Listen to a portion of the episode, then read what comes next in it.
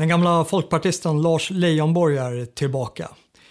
Finns det något bättre att prata om på årets första avsnitt än att belysa en urgammal kvarleva som har återuppstått med eh, politisk opinionsbildning som krönikör på den nya nättidningen Bulletin.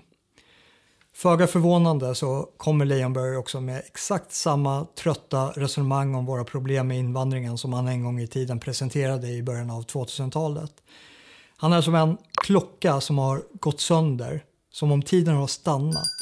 Han har uppenbarligen inte gått ut och betraktat vår samtid och ser att samhället är långt mycket värre än när han var verksam. Och det han gjorde när han var verksam, över hur han betraktade de här frågorna, är också anledningen till att vi är i en mycket, mycket värre situation nu än vad vi var i då.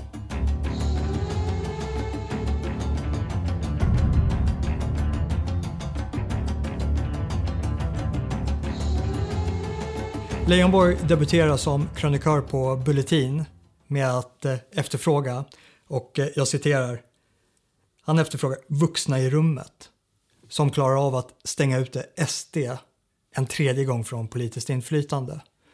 Först var det decemberöverenskommelsen och sen blev det januariöverenskommelsen och nu förespråkar Lars Leijonborg ett tredje försök till att stänga ute oss Sverigevänner från den politiska arenan genom att Moderaterna och Socialdemokraterna ska ingå en bred överenskommelse rörande migrationspolitiken. Leijonborg motiverar det med att oförmågan att forma en brett förankrad migrationspolitisk eh, överenskommelse har bidragit till en stor misstro mot det politiska systemet.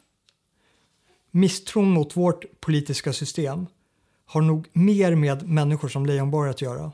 En korrumperad maktelit som gör allt vad det kan för att stänga ute miljontals svenska väljare som har valt Sverigedemokraterna att eh, företräda dem inom den politiska förhandlingen. Och vi måste ha en sån här representation för vi kan inte alla vara där och föra vår egen talan som medborgare på den politiska plattformen. Och anledningen till att vi misstror systemet beror alltså enligt Leijonborg på att sjuklöven inte längre kommer att kunna stänga ute er som har röstat på Sverigedemokraterna då sjuklöven inte längre kan nå en bred eh, migrationspolitisk överenskommelse. Det här är helt verklighetsfrånvänt utifrån perspektivet att bygga ett förtroende till systemet. Hela vår liberala demokrati bygger på politisk förhandling, att vi ska nå kompromisser och komma överens så att människorna som politikerna representerar känner att de får sin röst hörd och att det kan vara tillfreds med samhällsutvecklingen. Och Det är det som är roten till misstron mot systemet. Att vi Sverigevänner inte får vår röst hörd och att vi inte är tillfreds med samhällsutvecklingen.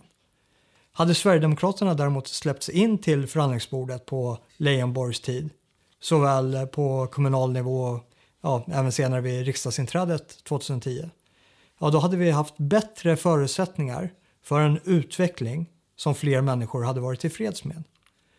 Leijonborg tillskriver däremot inte dagens problem med att det inom etablissemanget på hans tid inte lyssnade och förde politiska samtal med Sverigevänner som varnade för den här riktningen som har föranlett att vi nu befinner oss i den här extremt kritiska situationen. Nej, anledningen till att vi har problem idag är på grund av att Leijonborg inte fick genomslag för sina språktester. Han skriver så här. I det uppmärksammade integrationsprogram som Folkpartiet lanserade 2002 försvarade vi en betydande invandring av både humanitära och ekonomiska skäl. Men vi konstaterade också utan en förändrad integrationspolitik kommer det inte att fungera. Den förändringen kom inte. Och 18 år senare är trösklarna till arbetsmarknaden fortfarande skyhöga. Jag hoppades mycket på Alliansens jobbskatteavdrag. Men uppenbarligen räckte det inte till. Om man tror likt Leijonborg att vårt samhällsproblem med invandringen beror i huvudsak på arbetspolitiken så är man inte i kontakt med eh, konsekvenserna av den förda invandringspolitiken. Parallella juridiska system, olika klaner som konkurrerar om inflytande och ibland även med extremt våld. Vi har Södertäljenätverket som var på väg att köpa upp stadskärnan från kommunen efter politisk entrism Samma entrism som nu även sker inom Sigtuna kommun. De svenskfientliga strömningarna, förnedringsrånen med mycket, mycket mer. Inget av de här exemplen har någonting som helst med arbetspolitiken att göra. Förutom kanske när det kommer till klanerna och nätverken att deras företag och deras grupps samlade ekonomi lägger grunden för att destabilisera samhället ytterligare genom att till exempel då kunna köpa upp en stadskärna.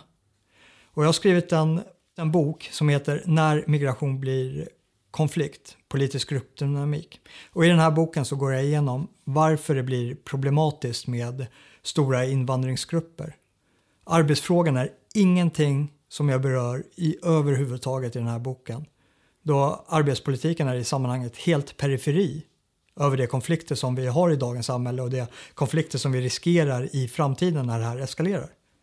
Om ni är intresserade av det här ämnet så kan ni köpa boken på logik.se. Jag lägger en länk till eh, butiken i beskrivningen här under. Och vill ni ha ett signerat exemplar så kan ni skriva till mig på nilsson.jonas.protonmail.com så ordnar vi det. Leijonborg tycker också att det borde utlösa varningssignaler då man ser tydliga tecken på att SD radikaliserar sina positioner i takt med att andra partier börjar ansluta sig till önskan om att minska invandringen. Leijonborg gör här ett kardinalfel i den här iakttagelsen och jag tror att han delar den här villfarelsen med många av sina gamla kollegor. Det är som att de tror att problemet står still i tid och rum så samma lösningar kan presenteras om och om igen på vad de uppfattar är samma situation. Vilket Leijonberg också illustrerar med den här texten. Om man inte löser ett problem utan snarare ignorerar problemet och de människor som vill prata om problemet ja, men då kommer också problemet att växa sig större. Och det kommer också i den processen att krävas andra åtgärder för att komma till rätta med den uppstådda situationen. Lite vatten på golvet, ja det kan man torka upp. Men om man inte torkar upp vattnet och istället tillför mer vatten, ja då kommer det bli en omfattande vattenskada. Och då kan man inte lik Leijonborg stå kvar med en gammal trasa i hand som man plockade upp vid något initialt skede och tro att man fortfarande kan torka upp vattnet. Jag vet att metaforen haltar lite då vi redan stod med en vattenskada i huset när Leijonborg först började vifta med sin gamla trasa för nästan 20 år sedan. Leijonborg eh, avslutar krönikan med att eh, det borde vara dags för ett nytt försök att enas brett om migrationen. Men frågan blir den som ofta ställs nu för tiden. Finns det tillräckligt många vuxna i rummet? Frågan som jag däremot ställer mig är hur många vuxna är det egentligen i rummet på Bulletin då de vill ha Leijonborg som krönikör för tidningen? Ett ansikte utåt för tidningen. Det är ju någon av dem som arbetar i ledningen på Bulletin som har rekryterat Leijonborg. Och jag ställer mig faktiskt frågan till vem av dem som tyckte att det här var en bra idé och hur lät det mötet när de diskuterade huruvida de skulle rekrytera Leijonborg eller inte. Och jag ställer mig frågan till vilken vuxen är på Bulletin som kommer att sätta ner foten och säga till Leijonborg att ta sin gamla trasa och dra över till DN för du är inte längre välkommen här. Har ni någon gissning på vem det skulle vara? Och tror ni att eh, Lars Leijonborg kommer att få fortsätta arbeta kvar på Bulletin efter det här skräpet? Palestra Media är en donationsbaserad kanal. Allt vårt material möjliggörs av era återkommande donationer. Överväg gärna att eh, bli månadsgivare på vår hemsida palesramedia.com donera eller via vår Patreon-sida. Ni kan också ställa in en månatlig överföring direkt till vårt bankkontonummer. Ett stort tack på förhand.